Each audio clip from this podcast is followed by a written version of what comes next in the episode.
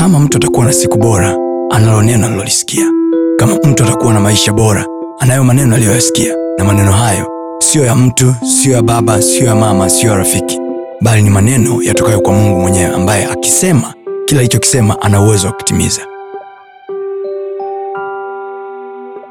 kila unapoomba next level ya maisha yako god will never give you next level. He will give you temptation that will equip you for the next level. Mungu hakupi hatua nyingine ila atakupa jaribu la kukufanya ufae hiyo hatua nyingine. So majaribu ni kwa ajili ya future yako. Majaribu ni kwa ajili ya kesho yako. Lolote unalolipitia leo is to equip you for the next level. Jaribu kama jaribu sio ishu ishu ni namna unavyolitreat jaribu. Ishu ni matokeo ya lile jaribu. Litakupelekea mwisho wa siku kuwa kitu gani? Kila mwanafunzi kwa desturi za wanadamu lazima apitie test ili awe qualified kuingia levo nyingine. So hatua nyingine ya maisha yako inahitaji jaribu ili uingie hiyo hatua nyingine. Wedha unajua au haujui kama uliwahi kumwomba mungu next level you must know. Mungu akupi next level. Mungu ukimwomba next level anakupa jaribu. Jaribu lina kazi kubwa mbili. Kwanza ya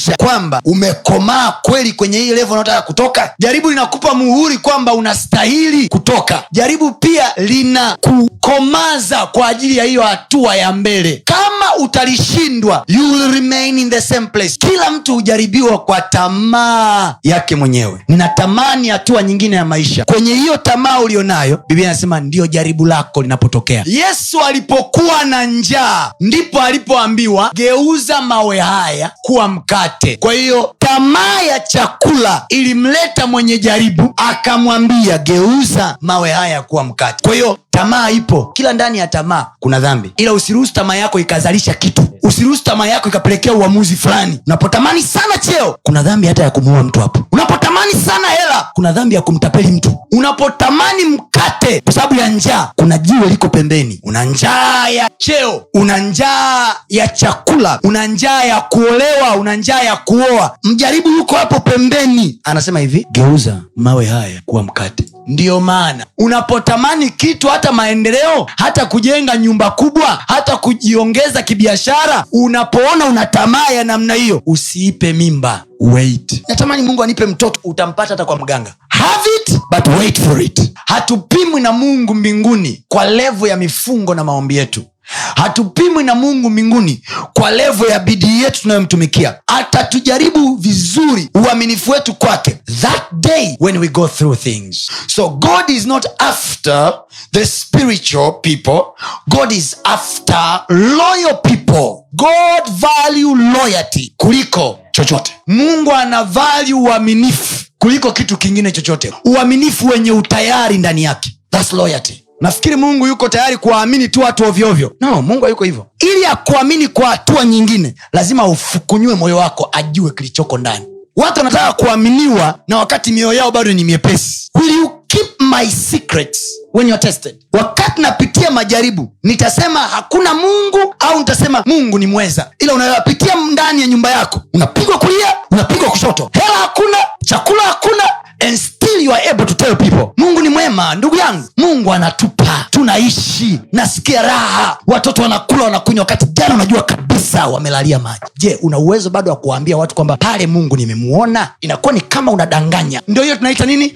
Loyalty. Namna pekee ya kuona uaminifu wa mtu. Ni wakati umempitisha kwenye jaribu. Kwa sababu siwezi kuujua uaminifu wako juu ya hela mpaka wakati nahakikisha hauna hela afu nimeweka hela mbele yako. Loyalty before god. Majaribu ni kwa ajili ya kuuthibitisha uaminifu wetu kwake. Kama hujawahi kujaribiwa huwezi kushuhudia. Na anasema ninazo akili kuliko wakufunzi wangu. Kwa nini? Maana shuhuda zako ndizo zikufikirizo. Kwa lugha nyingine maanaake nini? Majaribu yanakupa akili. Kwa sababu hakuna akili kama hakuna shuhuda. Ili mungu anipeleke hatua nyingine kubwa ambayo inahitaji akili kubwa ambayo inahitaji ufahamu mkubwa ambayo inahitaji mtizamo mkubwa. Nahitaji kupitia hili jaribu hapa. Kwa sababu hili jaribu linanitengenezea nini? Akili. Siliogope jaribu. Simwombe mungu akutoe kwenye jaribu. Mwombe mungu akupe akili ya kulishinda jaribu. Kuna baadhi ya watu maishani mwako ni majaribu kabisa ni tatizo. Don't pray God to remove them. Mwombe mungu akupe akili ya kuishi nao.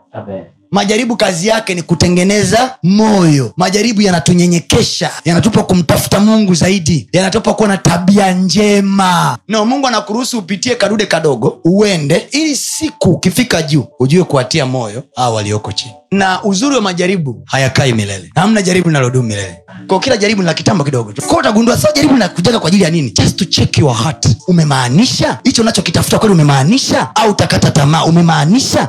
Biashara yako imepitia kwenye majaribu madogo madogo tu ah, mi naona niache naona niache. Kwa sababu he is there with you. Vipindi vigumu vya biashara yako as long as una nguvu ya kufungua hiyo biashara. Hata kama hujamwona mteja kuanzia asubuhi mpaka jioni as long as unaweza kufungua as long as unaweza kwenda kwenye hilo duka kama keep on going. Endelea kwenda endelea kwenda endelea kwenda. Bwana akupe nguvu.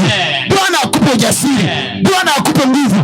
Hiyo jaribu ni kwa ajili ya next level. Amen. nasema ni kwa ajili ya next level. Amen. jaribu lako ni kwa ajili ya hatua nyingine. Bwana akupe nguvu. Amen. haleluya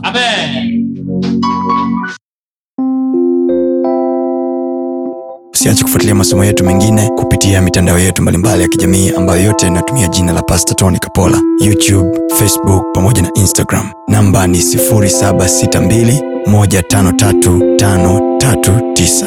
Barikiwe.